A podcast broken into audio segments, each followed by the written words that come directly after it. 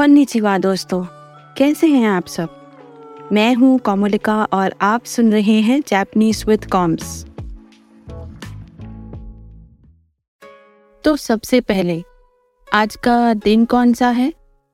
Fourteen मार्च बिल्कुल ठीक। आप सोच रहे होंगे कि इसमें कौन सी बड़ी बात है? यूँ है कि आज का दिन जापान में खास है, क्योंकि आज के दिन कई लोग जापान में वाइट डे मनाते हैं। वाइट डे के बारे में बताने से पहले कई लोग पूछते हैं कि क्या एक फॉरेन लैंग्वेज सीखने के लिए उस देश का कल्चर जानना ज़रूरी है? इसका उत्तर ना भी है और हाँ भी। यह बिल्कुल ज़रूरी नहीं है कि आप किसी विदेशी भाषा को सीखने के लिए उस देश के कल्चर को जानें। लेकिन अगर आप उस देश के कल्चर को थोड़ा समझ के भाषा सीखेंगे तो भाषा की जो कॉम्प्लेक्सिटी या एप्लीकेशंस हैं वो समझना थोड़ा आसान हो जाता है। अगला जो इंसिडेंट मैं आपको बताने वाली हूँ उससे शायद आ, आप लोगों को डिसाइड करना आसान हो जाएगा कि कल्चर रिलेटेड नॉलेज होना चाहिए या नहीं। आज के एपिसोड में मैं बताने वाली हूँ एक इंसिडेंट जो वैलेंटाइंस डे से ताल्लुक रखता है। और इसे सुनने के बाद आपको पता चल जाएगा कि जापान में वाइट डे क्यों मनाते हैं। ये बात है कुछ दस से बारह साल पहले की, जब मैंने नया नया जापानीज लैंग्वेज रिलेटेड काम करना शुरू किया था। वैलेंटाइंस डे था। वैलेंटाइंस डे पर मेरे कोलीग मिस्टर ताबाता ने मुझसे कहा आज वैलेंटाइंस डे है, मेरा चॉकलेट कहाँ है? तो मैंने उनसे कहा, अरे, लेकिन चॉकलेट तो मुझे आपसे मिलनी चाहिए। आम तौर पर आज के दिन तो लड़का लड़की को चॉकलेट या गिफ्ट देता है। और आप उल्टा मुझे पूछ रहे हो? तब उन्होंने मुझे बताया कि जापान में वैलेंटाइंस डे पर लड़की लड़के को चॉकलेट देती है। क्या आप लोगों को ये बात पता थी? नहीं ना? मुझे भी नहीं पता थी। शुरू में मुझे लगा कि चॉकलेट के चक्कर में वो मुझे बेवकूफ़ बना रहे हैं। मुझे उनकी बात पर बिल्कुल भी यकीन नहीं हुआ। बट बाद में मैंने थोड़ा इन्वेस्टिगेशन किया तो मुझे पता चला कि वो सही थे। एक्चुअली जापान में वैलेंटाइंस डे मनाने का तरीका दुनिया से कंपेयर किया जाए तो काफ़ी अलग है।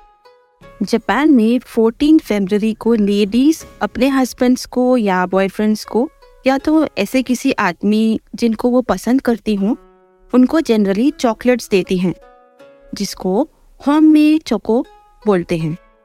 होम में चोको का लिटरल मीनिंग है चॉकलेट जिससे ट्रू लव एक्सप्रेस कर सकें। तो ये होम में चोको ज़्यादातर लेडीज़ खुद अपने हाथों से बनाती हैं। ट्रेडिशन चॉकलेट देने का था बट uh, कई लेडीज़ प्रेजेंट्स या गिफ्ट्स भी देती हैं। जो लेडीज़ ऑफ़िस में काम करती हैं वो लेडीज़ भी अपने को वर्कर्स या मेन फ्रेंड्स को चॉकलेट्स देती हैं जिसे बोलते हैं गिरी चोको। गिरी मतलब ऑब्लिगेशन या ग्रेटिट्यूड एंड चोको जिसका मतलब है चॉकलेट एंड ये गिरी चोको लेडीज़ अपने मेन फ्रेंड्स या मेन कॉलिग्स को ग्रैटिट्यूड एक्सप्रेस करने के लिए देती हैं। तो ये मैंने आपको बताया कि जापान में फोर्टीन फरवरी कैसे मनाते हैं। ठीक एक महीने बाद फोर्टीन मार्च को जापान में वाइट डे मनाया जाता है। जी हाँ आपने ठीक सुना वाइट डे तो आप सोच रहे होंगे फोर्टीन मार्च को क्या होता है? तो बात कुछ इस तरह से है। फोर्टीन फरवरी को जिस भी शख्स को या जिस भी आदमी को, चाहे वो हस्बैंड हो या बॉयफ्रेंड हो या जो मेल कॉलिग्स वो हो, जिनको भी लेडी से चॉकलेट या गिफ्ट्स मिले थे, वो उसी लेडी को रिटर्न में चॉकलेट या गिफ्ट देते हैं। कई लोगों के मन में ये सवाल आ रहा होगा कि फोर्टीन मार्च को वाइट डे क्यों बोला जाता है? वो इसलिए कि जब वाइट डे का ट्रेडिशन जापान में पहली बार शुरू हुआ था आई थिंक नाइनटीन सेवेंटीज़ में तब लड़के लड़कियों को वाइट चॉकलेट्स ही देते थे। लेकिन अब सिर्फ़ वाइट नहीं डार्क चॉकलेट भी देते हैं। तो इस तरह से जापान में वैलेंटाइंस डे मनाते हैं। है ना ये एक अनोखा तरीका वैलेंटाइंस डे सेलिब्रेट करने का? तो ये थी कुछ नॉलेज शेयरिंग जापनीज कल्चर के बारे में। और ये एक एग्ज़ाम्पल है जिससे हमें पता चलता है कि कभी कभी कल्चर रिलेटेड जानकारी भी ज़रूरी है। और हमें ऐसा नॉलेज होगा तो ऑकवर्ड सिचुएशन से बच सकते हैं। आज का एपिसोड हम यहीं ख़त्म करेंगे।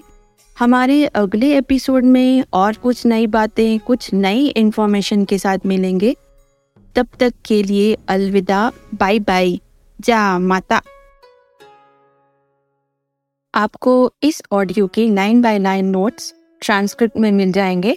इंग्लिश में जापनीज पॉडकास्ट पसंद आया तो रिक्वेस्ट है कि आप ज़रूर फॉलो बटन पर क्लिक करें। Thank you